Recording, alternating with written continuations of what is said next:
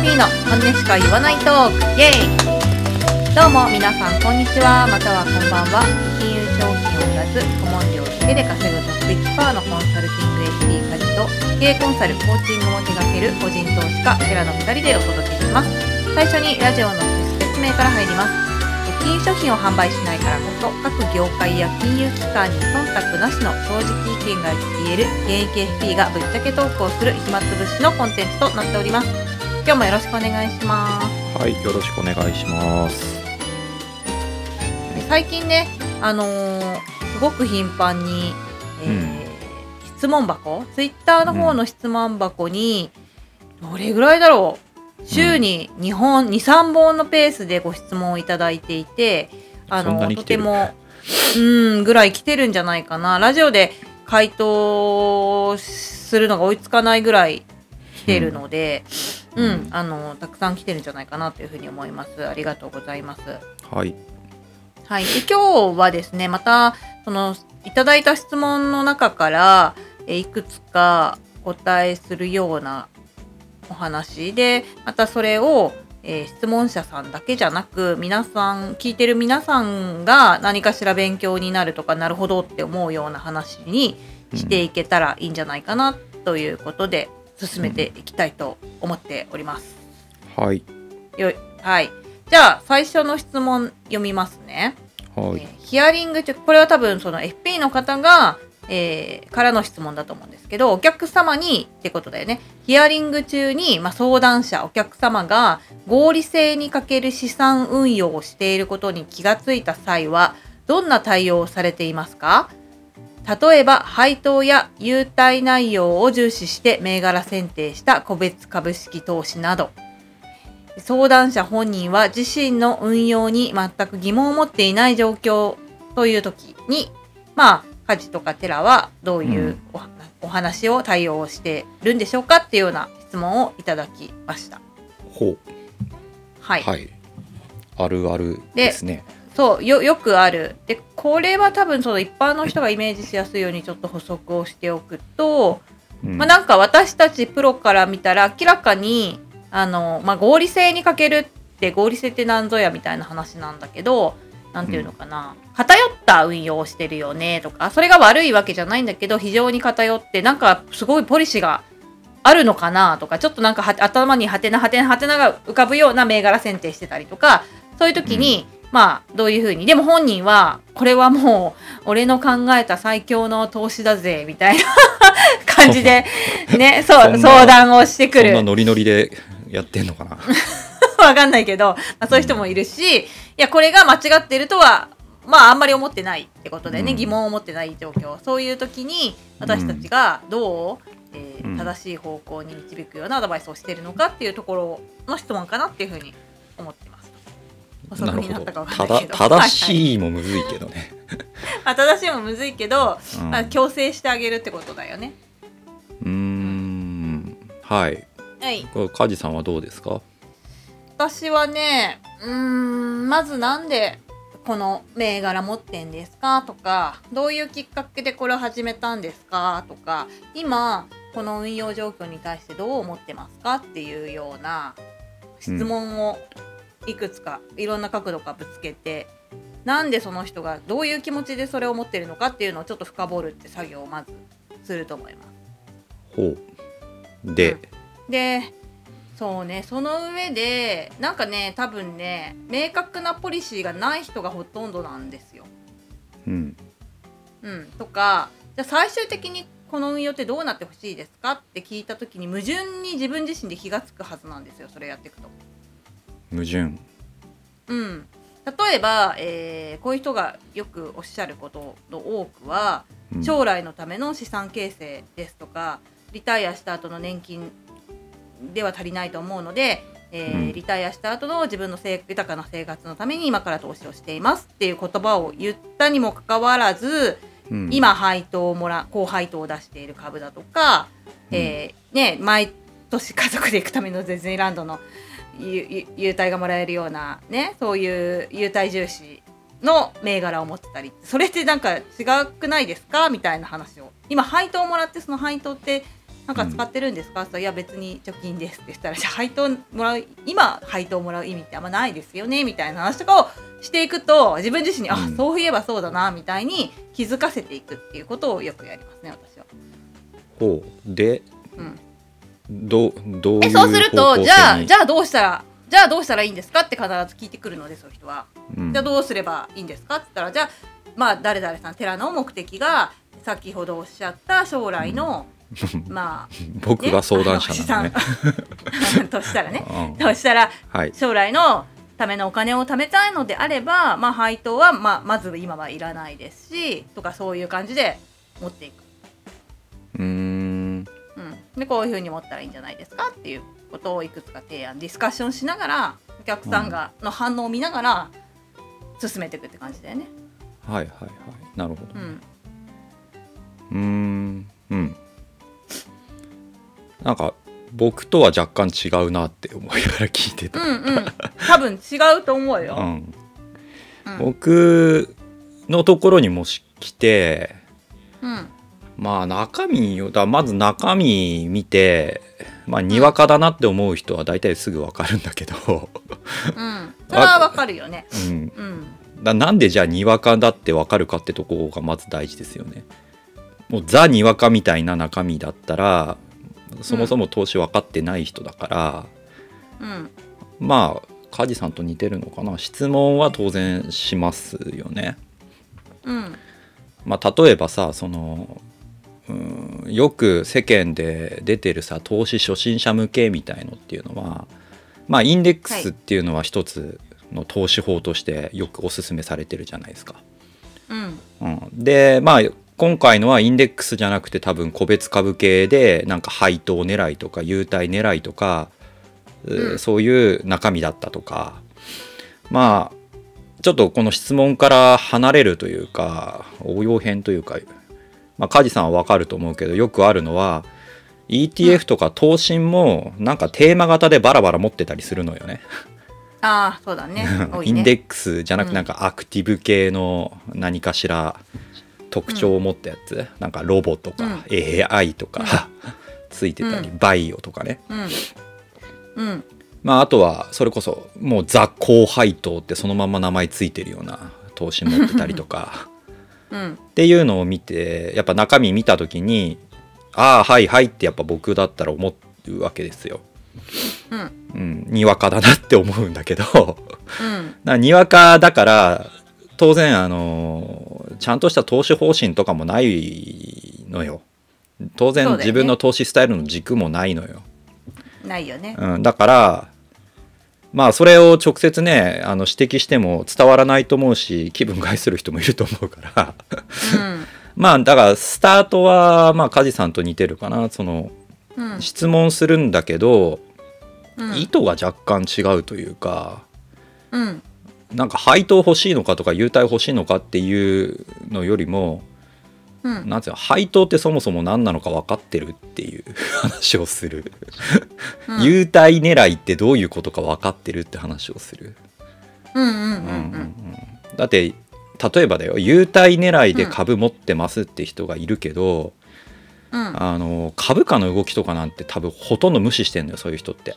長期でもって優待だけもらって、なんとなく配当もらって長期で保有しとればいいじゃない。これが投資だみたいな風に思ってたりするのよ、うんで例えば僕みたいな個別株ずっとやってる人から見るとさ特に最近、ここコロナ後だよね。コロナの後って優待廃止とかめちゃくちゃあんの。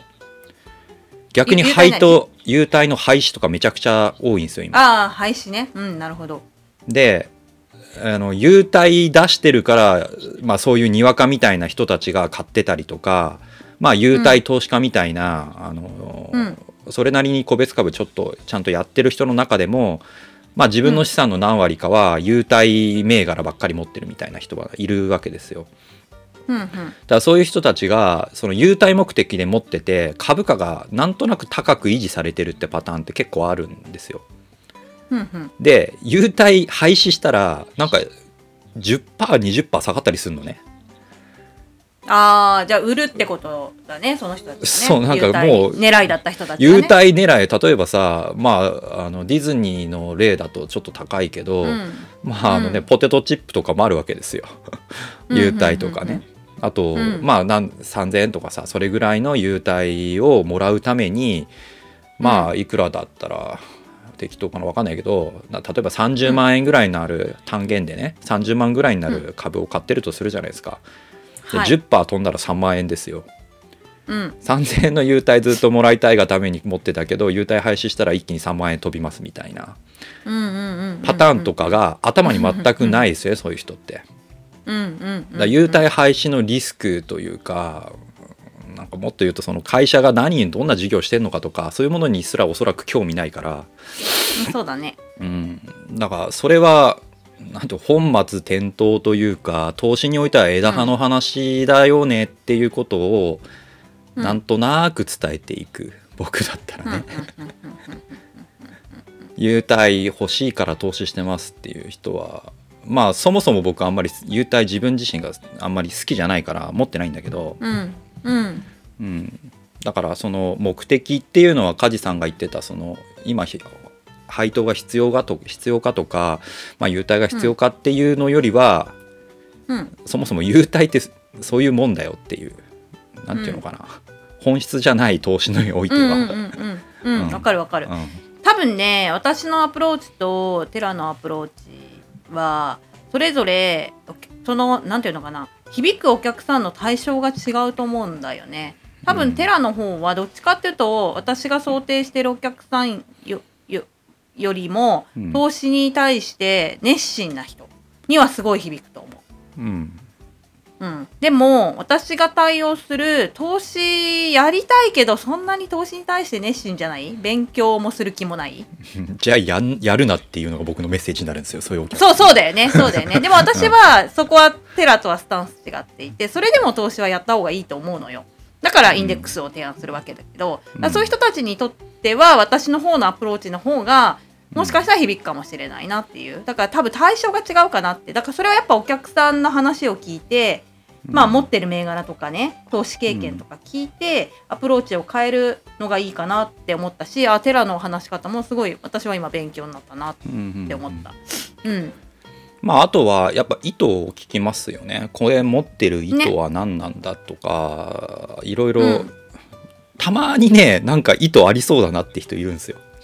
いざ。っと見たら なんかえうん。今年、うん。今年で去年か。去年で言ったらうん。なんかね、投資の初心者とかにわかっぽいとねそれこそグロースイケイケとかさアメリカのなんかナスダック系ばっかり持ってるとかがあるんだけど、なんか謎に日本のなんか、バリューの株ばっかり持ってたりするのよ。なんか鉄鋼とかさ、うん。なんかそういうとこばっか持っててななんか意図あんのかなと思って聞いたりするんだけど、まあ大体なんか相続でもらったとか、ああなるほど。そういうパターンとか選んでないんだ。多いなるほどなるほど。だけどねだそういう質問をしてみる。何か意図持ってるのかちゃんとそね。の勉強した末こういう目的でこういう投資スタイルだからこういうふうな持ち方してますっていうのをありそうだったら聞くけど大体ないからそうだよね。ない場合はその人が何のうん投資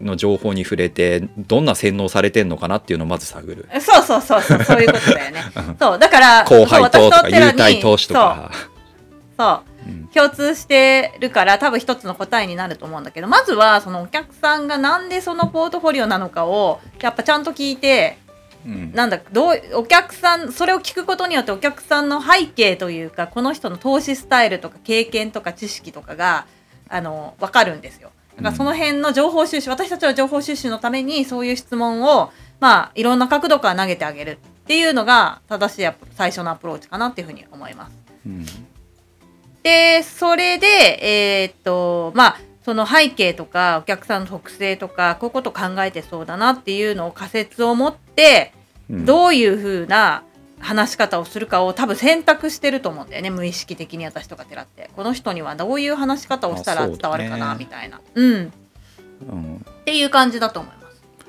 そうだね。まあ梶さんの言うとり質問して意図を聞いてで大体にわかなんで、まあ、さっき言ったように、どのなんか投資情報から洗脳されてんのかなっていうのを特定するっていう作業をして そうそうそうそうだね。それがうんダメだよっていうひろゆきじゃないアメリカ株ばっか持ってた論ら、そう、アメリカ株ばっか持ってたら、あ、もしかしてリベ大生かなみたいな。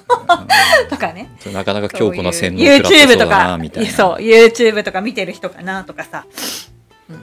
まあでも実際いたけどね、うん。でちゃんとね。あの、うん。頭いいというかねあのあそうだね確かにって思う人も中にはいるんですよ洗脳が解けない人も多分いるけど、うん、うん。いやあれもうちょっと深いこと言ってんなこの人っていうふうに気づける人もいてそう,、いう人は強制されるパターンはあるんで、ちゃんとした投資に向き合えるようになる人はいるけど、ううん。んうん。だからそれはその人に合わせて何かしら喋り方は変えるけどね。うん。うん。まあ、基本的になんか FP のところに相談に行こうっていう人は私たちの話を聞く気がある人が多いんですよ。いやそんなことないでしょ。半分ぐらいないと思うよ。いやそんなことないかな。私、うん、の場合になっちゃうのかもしれないけどなわざわざね探してさ、まあ、安くない金額払って相談に来るまああの有料になった場合はそうそうね、減るけどね、う。ん1割ぐらい2割ぐらいに減るかもしれないけど。うん、でもたまにお金を払ってまで僕の作った最強のポートフォリオを自慢していいみたいな人も本当にごくまれにいるんですよ。そういう人はねもう何言っても響かないかな。うん、でもそれも多分最初の質問でなんとなくわかるので持ってる銘柄とかその背景とかそその人の喋り方とか説明の仕方でね。うんうん、だからそういうのをまあちゃんとお客さんを分析するってことですよね。そうだねあとある程度、まあはっきり最初に言うけどねそれあんまり合理的じゃないよって、言うけどね僕は、そうね。うん。うんテラはきっとそうだろうなって思う。うん、うん。まあそれで来なくなるならまあそれはそれでいい,、そうだよねいいと思ってるぐらいの うん、勢いでそうそうだよね。うん、はいうん、うん。そう、そんな感じです。はいそうですね、じゃあ次の質問いこうか。もう一つあの似たようなというか質問があったんでこちらに移りたいと思います。質問はい読みますね。はい毎週楽しみに拝聴させていただいております。投資未経験者で今年から始めたいと勉強中です。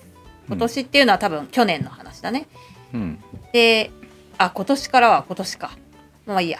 え長期投資とインデックス投資の回は何回も聞き直して勉強しました。うんが、年も50を過ぎてますので、高配当日本株 ETF でインカムを月に数千でももらえる形が作れたらと考えております。うん。信託報酬の金額を考えると ETF の銘柄の真似をして自分で揃えることができるかもと思いました、この考えはどう思われますか？またプロの目から見て始めるにあたって注意点などがあったらぜひアドバイスをいただけないでしょうか？というご質問をいただきました。ありがとうございます。はい。はい、じゃあはい、また梶さんから。また私から？ちょっとたまにはテラから話してよ。なんで？いつも僕が喋ってない。あそんなことそんなことないよ。い。つも大体考えを言うのは私が先が多い。うん。えっとそうですね。まあなんかラジオいつも聞いてくれてるっていうことで、ん。長期投資とインデックスの会をよく聞いてるとおそれは素晴らしいですね。でねありがとうございます。うん。50過ぎてで、まあ、今年から始めてんのね投資をねうん。まずその年齢はあんまり僕は基準にならないと思ってるんで50を過ぎたから高配当の日本株 ETF を選ぶ理由はちょっともうちょっと聞いてみたいなって思うけどね、うん。うん、例えばまだだって働いてたりとかさ、だって別にインカムもらう必要なかったりするでしょ、ねうん月々プラスだって年間収支プラスだったらさ、わざわざインインカムもらうってことはそれ配当もらうたびに税金引かれるからねっていう手数料とか、だからわざわざその投資効率を落としてまで必要あるの？みたいな。毎月インカムもらう。うん。っていうのがまずなんかパッて見たら気になる点。うん。うんで寿命で言うとね男でも女の子なのか分かんないけど80後半ぐらいまでは生きるじゃないですか。現状日本だと、うんうん。だから30年ぐらいあるから。まあ、だと。50歳の余命はそれぐらいかもね。うん、だったらまだ30年ぐらい死ぬまであるしまうん。あ体がある程度動かないとか全く働けないっていうので見てもまあ15年ぐらいはまだねいけるでしょ普通に。うちの父もね70過ぎぐらいまで働いてるから好きな、うん。好きなようにね。だから20年ぐらいは全然現役っていうか元気にね働けるだろうし、アクティブでできるから、うん。うん、別に配当目的じゃなくてもいいんじゃないっていう感じは僕はしますけどねまず、はいはい。うん、もう引退してんなら、まあ、また別だけどね。うん引退してたらまた全く別ですよ話。だって65から年金でしょ、今。15年間数千円じゃ全然足りないよねみたいな話になるから。そうだね。うん。うん。まあいろいろなだからちょっと状況次第なんだけど。うん、なんかねこの人私の仮説というかなんとなく今ずっと読んでて思ったのは、うん。なんか50も過ぎてるからあなんて退職を見据えて運用を始めようと思ってるんじゃないかなって気がするんだよね。だからえでも初めてだから今からちょっとずつ配当を積み重ねていって、うん。えっとね今は月数千かもしれないけどえっとねうん資金力を、しお金を投入し続けていったら自分が退職する、まあ、60歳とか65歳の時には、うん。えーね、月に数万円とか数十万円のインカムになるみたいな想定をして始めようとしてんじゃないかなって思ったんだ。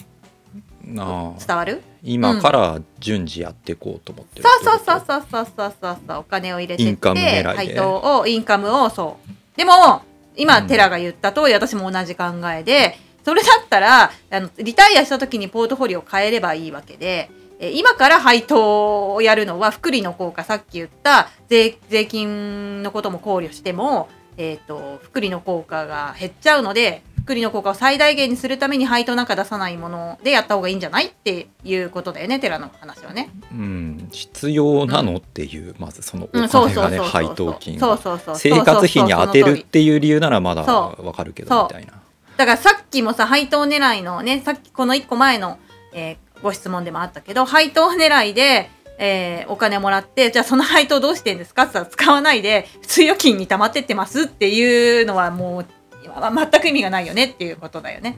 あとね毎月配当って基本非効率だしタコ足配当になってる場合多いと思うよ多分、そうだね。ううんん。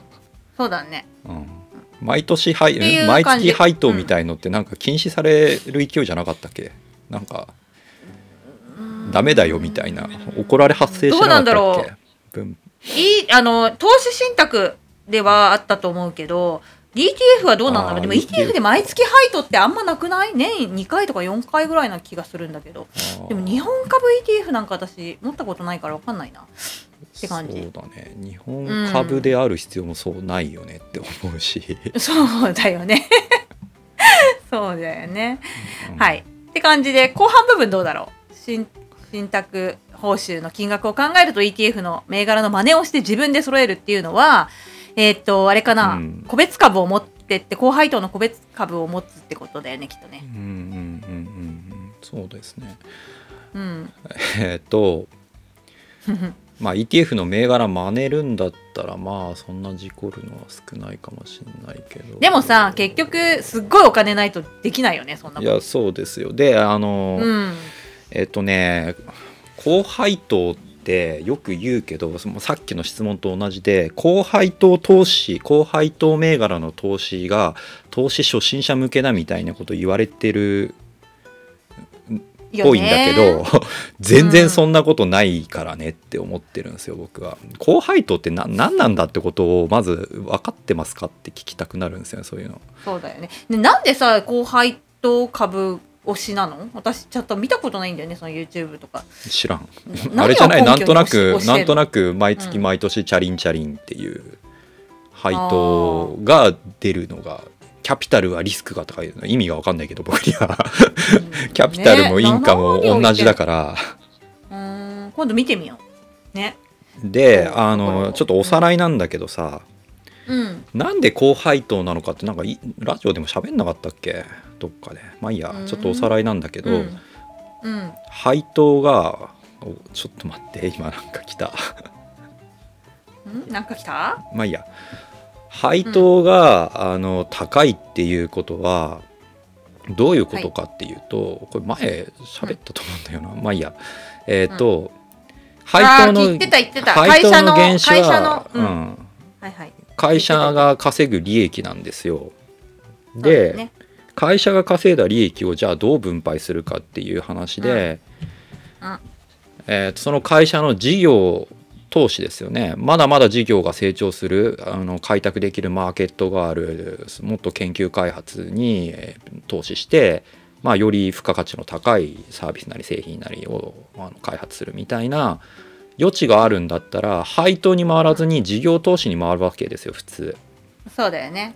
そうすると売上が伸びて、まあ、例えば利益率が伸びてとかになってその次の年その次の年ってなっていった時にどんどんどんどん利益が伸びていくことを期待するんですね。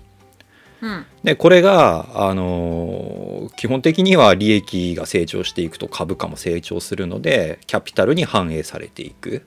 うん。株価に反映されていくっていう話になるのと、じゃあインカムが多分高配当だってことは事業投資があんまされないってことなんで。うん。えー、と成長しないんですよあんまり売上とかうん。利益とか、うん。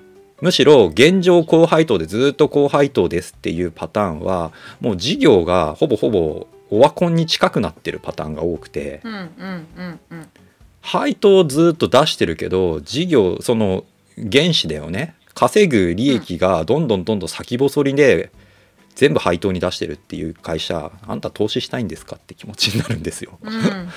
本当その通りだね。うん、高配当ってそういう投資の仕方だからねっていうことはまず分かってんの、ってことを聞きたくなる。うん。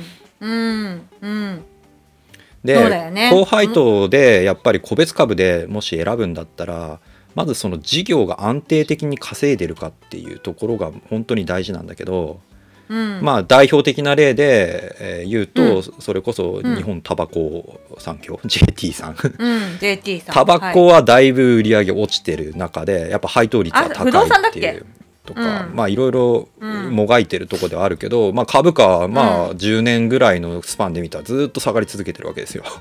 ああなるほどでもうん配当はまあ出てるから配当投資としてはうん例えば買う人いるかもしれないじゃないですか。でも売り上げね、うん事業的にはメインの事業はね結構先細り。うんだ新規事業で何かまた成長していかないと、トータルでは報われない可能性が高いんですよね。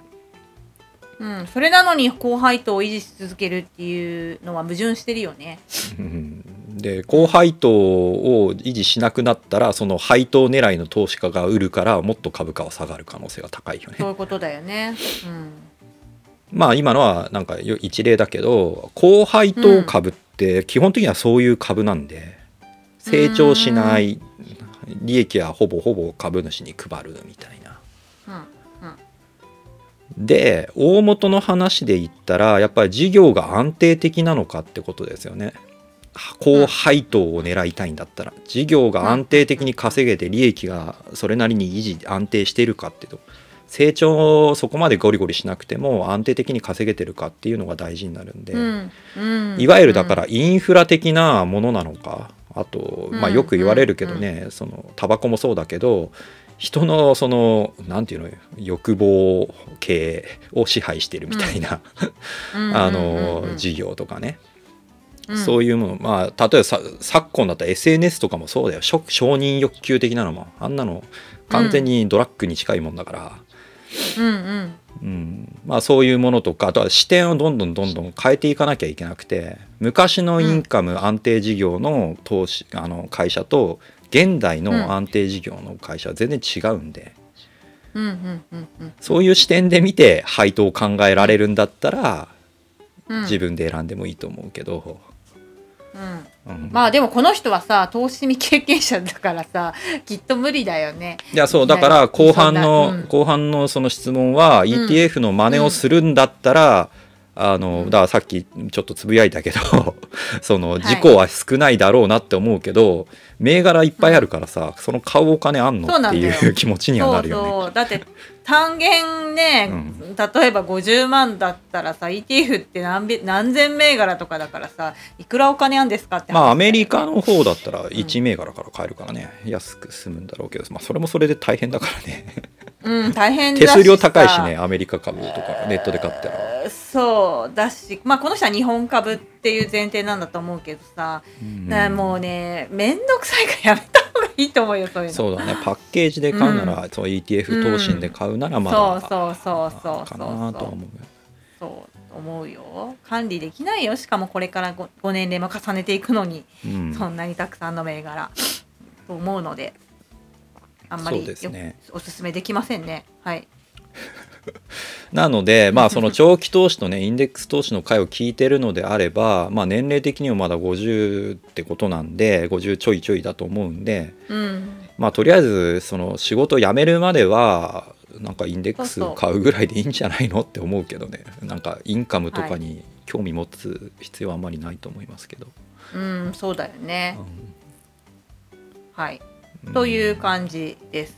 うんさすが面白かった。特に後半の話配当の話は、ううんん。具体的な企業の名前言って説明してもらうとああそうだよなってすごく思ったうん。し、やっぱりだからその会社の本業とかその業績をしっかり何で食ってる会社なのかっていうのを見るっていうのは、うん。まあすごい大事だよなっていそうう。ことを改めて。ね改めて思いました。まあそれがね個別株の楽しさでもあるんじゃないかなって気はしますけどね。うん。やっぱりね、そのまあね今日の言葉は悪いかもしれない。にわか投資家が群がりそうなね高配当とかう優待とかは、あのその優待廃止とか減配した時のインパクト結構でかいんで、そのリスクも高いんですよ。でさっきから言ってるようにね事業がもう結構先細りの高配当なんて本当に減配リスクめちゃくちゃ高いから減配した時に株価もドーンって下がって、なるほど。結構ひどい目にあったりすると思うよっていう。う。ーん。優待の方もさクオカードとか、うん。例えば1,000円のクオカードを優待でくれますみたいな会社があって、その1,000円のクオカード廃止しますって言ったら、なんか15%ぐらい株価下がったりするからね、その1,000円の、えーすごいね。1,000円のあのクオカードで15%もかさ上げされたんですかみたいな。気持ちになるようなのがいっぱいあるから。あーそれは確かにそうだよね。だからひふみあんま個別銘柄出してあれだけどなんとかそういうななんていうのかなにわか投資家さんが買いそうなファンドとかもそうだよね。あの価格の下落に耐えられなくて大量解約が起きて下落するみたいなさちょっと話がずれたけど。うんそれと同じ原理だなって私の中ではなるほどなるほどって思,、うん。思いました。う んはい、まだちょっと気ををつけてもらいたいなっていう。ね。はい、うん。はい。参考になれば嬉しいです。はい。ご質問ありがとうございました。はいじゃあちょっと今日30分も過ぎたのでこの辺りで寺さんよろしいでしょうか？はい大丈夫です。はーい。はい。じゃあ今日のラジオはそろそろ終わりのお時間とさせてください。今日もここまで聞いてくれてありがとうございました。このラジオは毎週木曜日に更新をしています。えーラジオのお気に入り登録をしていただけると更新の通知が届くと思いますので、ぜひお気に入り登録の方お願いします。私たちツイッターアカウントも持っていまして、正直 FP ラジオという名前でツイッターをやっております。えー、ツイッターの方もフォローしていただけるとたまにあのライブのねスペースっていうので直接私たちとお話をする回をほんとごくたまになんですがやったりしているので、っと、もっと直接質問してみたいよとかそういう方がいらっしゃいましたらえツイッターの方のフォローもぜひよろしくお願いします。引き続きえ質問の方もお待ちしておりますのでえよろしくお願いします。それでは今週も正直に生きていきましょう。バイバイ。はい。